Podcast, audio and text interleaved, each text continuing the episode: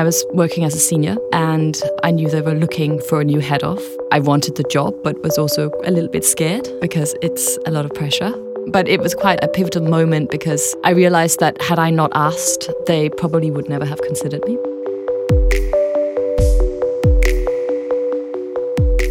Tips to the top. We go meet the women of the LVMH group. They tell us about their career path and the day that changed their lives.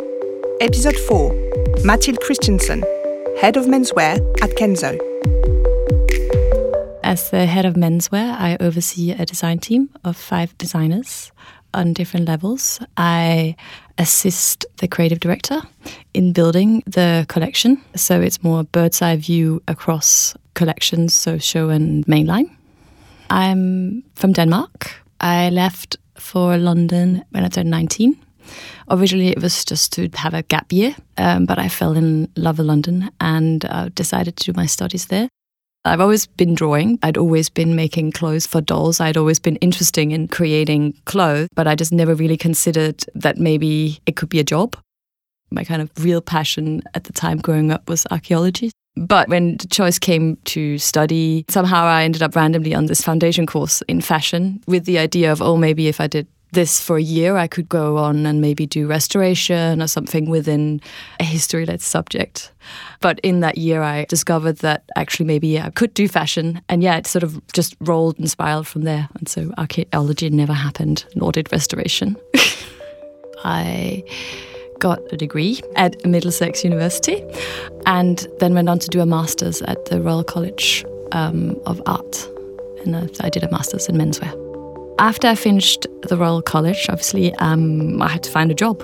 Um, I decided to move to Paris because there's more jobs here than in London. And so I just sort of upped and packed my bags with my boyfriend at the time. Um, I started working for a mainstream label in the beginning as a toilist, so pattern cutter, making first toiles that would then go on to pattern makers, and then eventually as as a designer.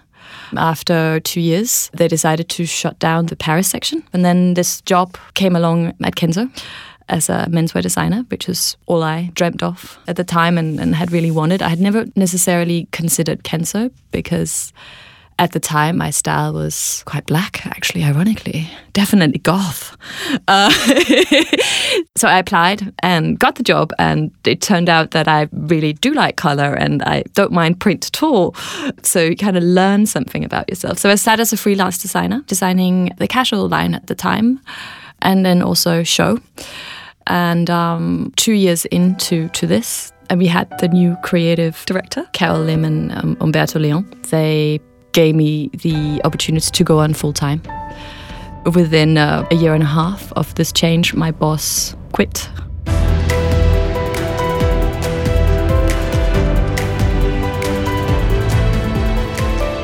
So the moment was particularly important in my life. It was a moment when I was working as a senior, and uh, I knew they were looking for a new head of.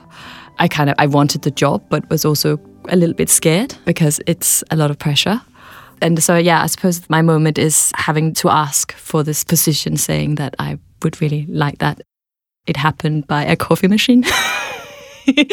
Very randomly and, and kind of casually. But it was quite a pivotal moment because I realized that had I not asked, they probably would never have considered me that moment was um, awkward because I'm not very good at asking for things. To start with, I was told that they weren't sure that I would be able to do it. I suppose what they were looking for was someone with experience because that would always be first choice. It would be mine too. What was nice about it was that he did go back and think about it and talk to Carol about it and eventually decided that they would give me the chance of building the collection for the next half year and running it to see if I could do it. It was a chance that I'm very grateful for having been given and that doesn't happen often it was intense. It was 80 hour weeks. Uh, but, you know, it is. Building a collection is intense and there's lots of high hopes and energy and it's mega exciting. The show that comes out belongs to the, the creative director. So it's really, it's his baby, but obviously it's everybody's baby. And that show in particular, sure, was probably, yeah, I suppose a little bit my first baby too. I got told, I think after the show, I suppose, or just before the show, that they were willing to keep me on, that they'd been happy with how things had been running.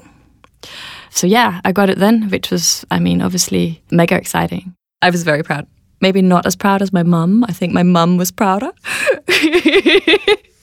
but yeah, I was proud, and especially because it was something that I don't think anyone really believed that I would get to that necessarily. You know, fashion is a hard dial of job. There isn't a lot of jobs, and not everybody makes it that far. The lesson I learned is that um, I think it's important to ask. If you want something, it's good to ask, especially if you know that there is a possibility of availability of a position. It's important to take chances to try and, and, and make it happen.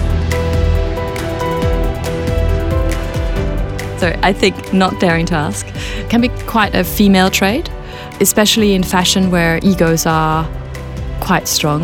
It's quite a man's world. So as a girl, you kind of you have to assert yourself. I think, and asking is part of it because it's not. I don't mean it in a sexist way, but you might not always be considered if you're the quiet one. For the last six years, it's been you know, it's been an amazing challenge. Like I've learned enormously from other people and from the teams around me. And I've also, I suppose, learned a lot about myself. It's a rich position. But to get here has been having to do bold moves from, from moving, from deciding to go to Paris, jumping around, and then learning to, to ask, I suppose.